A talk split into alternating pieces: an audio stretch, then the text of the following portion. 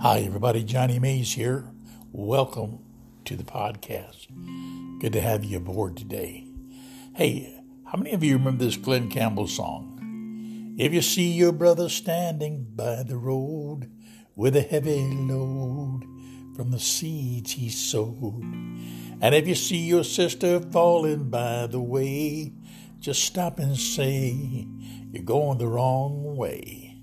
You got to try a little kindness.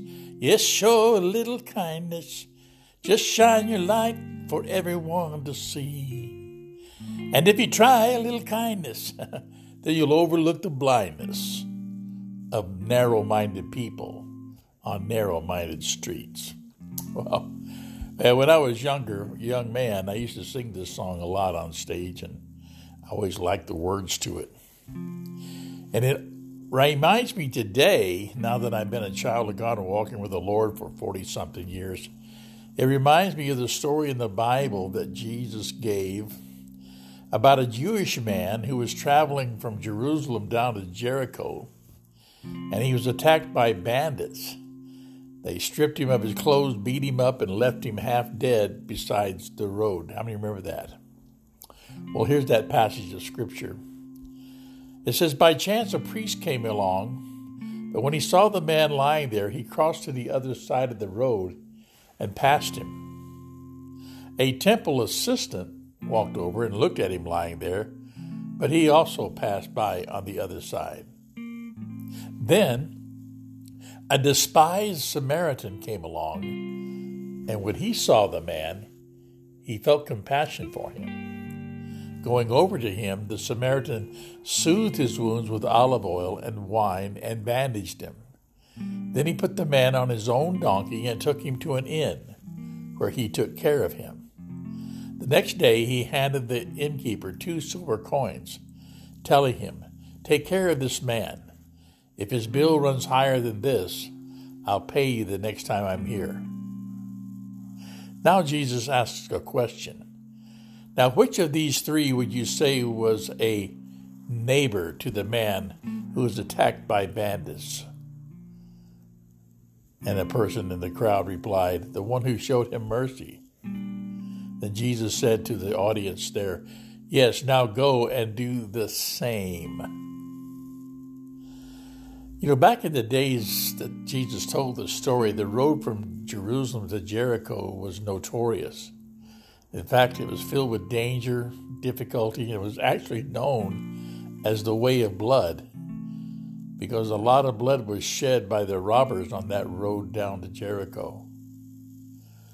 And then the term Good Samaritan in the modern vernacular, the modern metaphor, is usually a person who is charitable, especially someone like the man in the parable who reaches out and rescues or helps a needy stranger? Are you a good Samaritan? You might ask, well, who is a good Samaritan? What is a good Samaritan? Well, tell me. This is what I believe. A good Samaritan is anyone who shows these tender acts of kindness, mercy, in any situation. I'm talking about kindness today. We need more kindness in the world. Wouldn't you agree? More kindness. In fact, Mark Twain said kindness is a language which the deaf can hear and the blind can see. Kindness is really literally the golden rule Remember the golden rule do unto others as you would have them do unto you? In other words, if you want to be treated with kindness, be kind to others. You know, the Bible says, I am the Lord who practices steadfast love, justice, and righteousness in the earth. To be a Christian is to be Christ like. And to be a Christian means you need to learn to show kindness. I'm not sure I've ever met a person who doesn't want the kindness given to them. In our society today, people would generally agree that more kindness would make the world a better place. But let me tell you something kindness is no small thing. In fact, kindness yields this marvelous fruit, not just in our lives, but to all the people around us. It's infectious. But what does it do for you? Let me tell you what kindness does for you. Proverbs chapter 21, verse 21. Whosoever pursues righteousness and kindness will find life, righteousness, and honor. Did you hear the word of God there? Whosoever pursues righteousness and kindness will find life, righteousness, and honor. You know that uh, kindness is one of those fruits of the Spirit you find in Galatians chapter 5. Listen to it. But the fruit of the Spirit is love, joy, peace, forbearance, kindness, goodness, faithfulness, gentleness, and self control. Against such there is no law. Kindness is a spiritual act, it's a spiritual result. You got to be careful. Don't mistake kindness just with good manners. You can teach good manners, but that doesn't make someone kind. When it comes to kindness, you have to get your heart involved. The heart has to be involved with kindness. And it needs to be a heart led by the Spirit of God. Because kindness comes from a heart that has a posture of gratitude, a grateful heart. But not just a grateful heart, it also has sincerity in treating one another with respect and niceness being respectful to others, being nice to others. In Ephesians chapter 2, verse 6 through 7, it says, And God raised us up with Christ and seated us with him in the heavenly realms in Christ Jesus, in order that in the coming ages he might show the incomparable riches of his grace, expressed in his kindness to us in Christ Jesus. Do you see that there? Kindness is more than an action when you interact with people.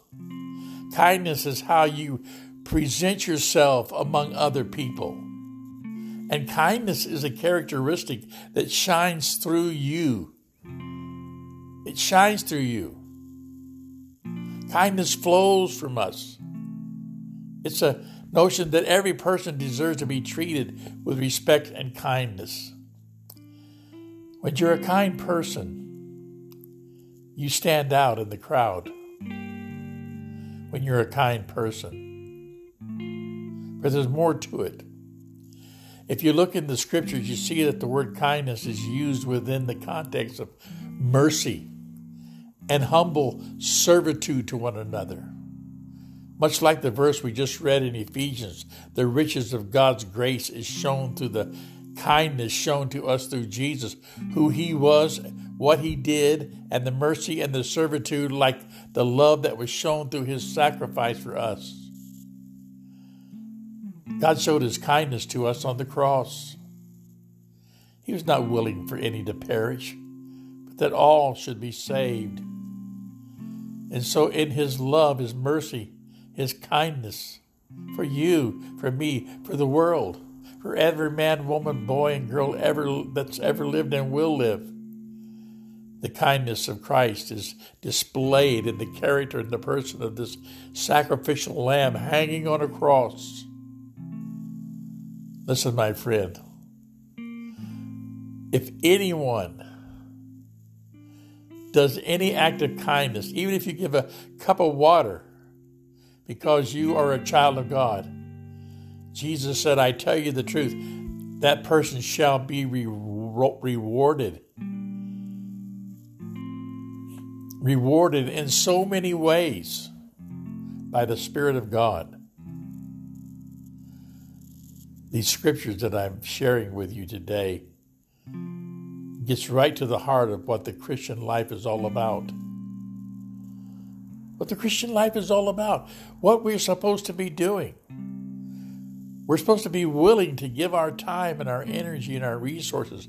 That's right, even a cup of water in the name of Jesus. I'm telling you today, when you show yourself kindly, it's infectious. People look for kind people. And if you're a kind person, people will be open to what you have to say, open to your wisdom, open to your understanding, open to the message that you have. Listen, if people can't trust the messenger, they'll never trust the message.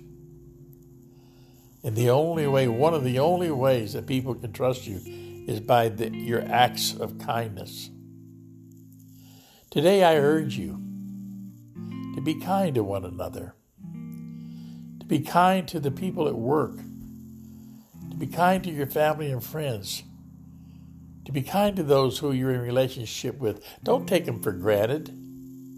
Show them kindness, show them respect, show them mercy. Try a little kindness. As the song says, show a little kindness. My friend, today I'm praying that we will learn this lesson of kindness and respect and begin to divulge that to others in, in all manners of ways, not just in word, but in action. Amen. Amen. Be kind.